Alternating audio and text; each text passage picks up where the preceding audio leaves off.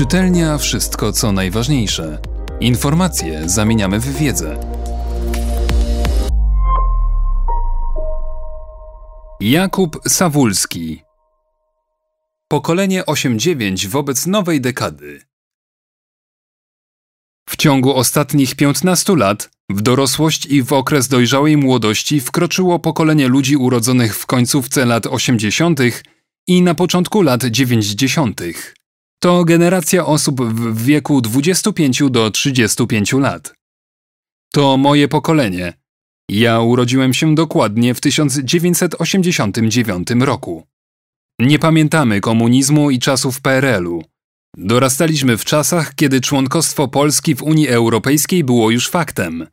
Częściej niż jakiekolwiek pokolenie przed nami wyjeżdżaliśmy za granicę do pracy, na wakacje, na wymiany studenckie oraz korzystaliśmy ze zglobalizowanego internetu.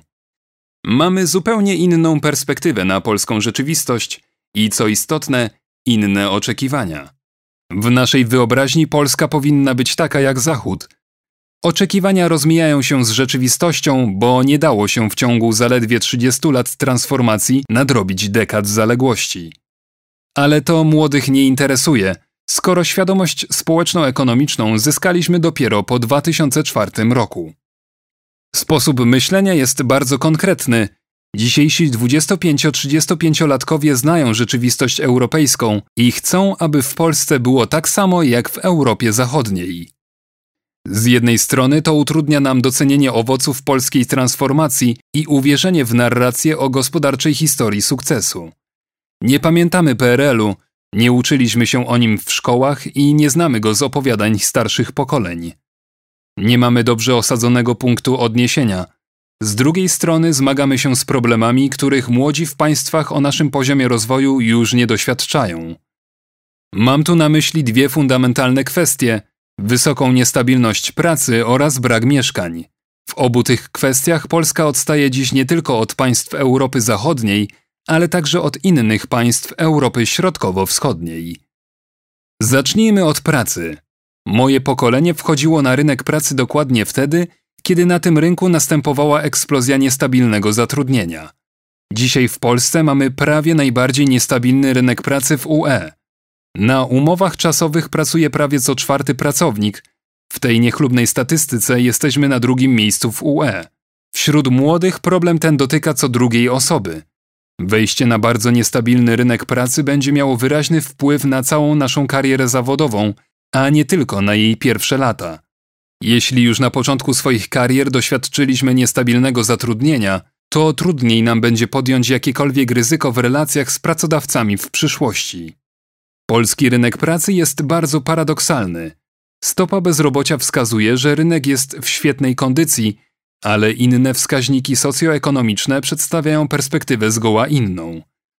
Wciąż są w Polsce powiaty, w których stopa bezrobocia wynosi 15-20%, wiele osób jest dobrowolnie nieaktywnych zawodowo, mamy wysoki udział umów czasowych, a firmy zatrudniają na czarno, płacą pod stołem, nie płacą za nadgodziny, nie przestrzegają czasu pracy itd. Tak Te problemy dotyczą osób młodych, osób o niskich kwalifikacjach. Nawet jeśli 25-35-latkowie są najlepiej wyedukowanym pokoleniem w historii Polski, to ich kwalifikacje pozostają niskie, bo osoby te nie mają doświadczenia na rynku pracy. Nasza pozycja przetargowa jest słaba, co z kolei powoduje, że wymienione problemy rynku pracy niestabilne zatrudnienie, nieprzestrzeganie kodeksu pracy dotykają nas relatywnie często. Przejdźmy do problemu drugiego rynku mieszkaniowego. Po przekroczeniu 25 roku życia zwykle zadajemy sobie pytanie, co dalej. Chcemy podejmować pierwsze poważniejsze decyzje, szczególnie te związane z wyborem miejsca do życia. Nie chcemy już dzielić pokoju czy mieszkania, chcielibyśmy mieć własne mieszkanie, usamodzielnić się. Tymczasem napotykamy poważną barierę. Liczba mieszkań w Polsce jest zbyt niska w stosunku do wielkości populacji – Mamy drugą najniższą liczbę mieszkań w przeliczeniu na tysiąca mieszkańców w UE. Ponieważ mieszkań jest mało, ich koszt, w tym wynajmu, jest wysoki. Tanich mieszkań czynszowych, tzw. Tak społecznych, jest w Polsce niewiele, ponieważ państwo nigdy na poważnie nie zajęło się tym problemem. To jedno z największych zaniedbań transformacji.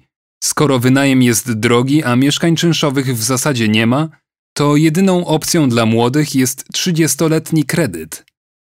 Z niechęcią decydujemy się na niego pod warunkiem, że mamy wystarczające zarobki, stabilne zatrudnienie i odwagę. Jeśli nie masz przynajmniej jednej z tych cech, to zostajesz na lodzie. W konsekwencji 45% osób z mojego pokolenia w wieku 25-34 lat wciąż mieszka ze swoimi rodzicami. To jeden z najwyższych poziomów w całej Unii Europejskiej. W większości przypadków mieszkamy z rodzicami nie dlatego, że jesteśmy zdziecinniali, tylko dlatego, że nie mamy innej opcji. Wielu z nas chciałoby się usamodzielnić, ale w praktyce nie mamy takiego wyboru.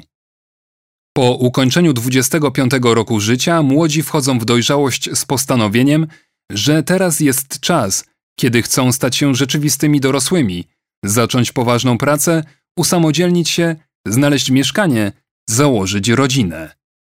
W każdym z tych obszarów polska rzeczywistość nas zawodzi. Praca jest niestabilna, mieszkania są słabo dostępne, a jak już założymy rodzinę, to bardzo trudno o żłobek. W każdym z tych obszarów inne państwa na naszym poziomie rozwoju radzą sobie lepiej. Typową reakcją na taką rzeczywistość powinien być bunt młodego pokolenia. To się jednak w Polsce nie dzieje, przynajmniej nie na masową skalę. Chyba, że za taki bunt uznamy emigrację, która rzeczywiście w stosunku do wielkości populacji była w Polsce duża, największa wśród państw Grupy Wyszehradzkiej.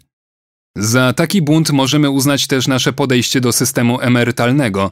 Zamiast protestować przeciwko obniżeniu wieku emerytalnego, robimy wszystko, żeby nie płacić składek, na przykład zgadzając się na fikcyjne samozatrudnienie. Nasz bunt jest więc specyficzny. Jego wektor skierowany jest nie na zmianę rzeczywistości, lecz na wycofywanie się. Nie potrafimy realizować swojego interesu w polityce, ale też ta polityka nie bardzo interesuje się nami. Polska cechuje się jedną z największych w OECD różnic w poparciu dla rządu między osobami młodymi 15-29 lat, a starszymi grupami wiekowymi 50. Plus. W większości państw młodzi rzadziej mają zaufanie do rządu niż starsi, ale u nas ta różnica jest wyjątkowo wysoka. Jest to częściowo konsekwencja tego, w jaki sposób polityka akcentuje interesy młodych. Zauważmy, jaka część obietnic w ostatnich kampaniach wyborczych była kierowana do młodych, a jaka do starszych grup wiekowych. Wyzwania i problemy, z którymi mierzy się młode pokolenie w Polsce, jeśli nie będą zaakcentowane, mogą przyczynić się do nasilenia konfliktu międzypokoleniowego. Zarysowuje się podział percepcji, gdzie w świadomości osób starszych, a szczególnie tych z wyższym wykształceniem, aktywnych działaczy czasu przemian, dzisiejszych elit, percepcja transformacji ekonomicznej jest bardzo dobra. Jednak wśród osób młodych nie ma takiego szacunku dla przemian, którego się od nas oczekuje. Koniec dekady, a w zasadzie ostatnie 15 lat, to czas, kiedy wiele problemów o znaczeniu podstawowym dla bezpieczeństwa i rozwoju osób młodych nie zostało podniesionych. Można wskazać cztery główne wyzwania, które nie mogą zostać pominięte, a mają kluczowe znaczenie dla pozytywnego rozwoju Polski. Pierwszym wyzwaniem na następną dekadę polityki socjoekonomicznej jest polityka mieszkaniowa, która nigdy nie była priorytetem polskiej polityki publicznej. Zawsze stanowiła tylko odległe tło działań administracji.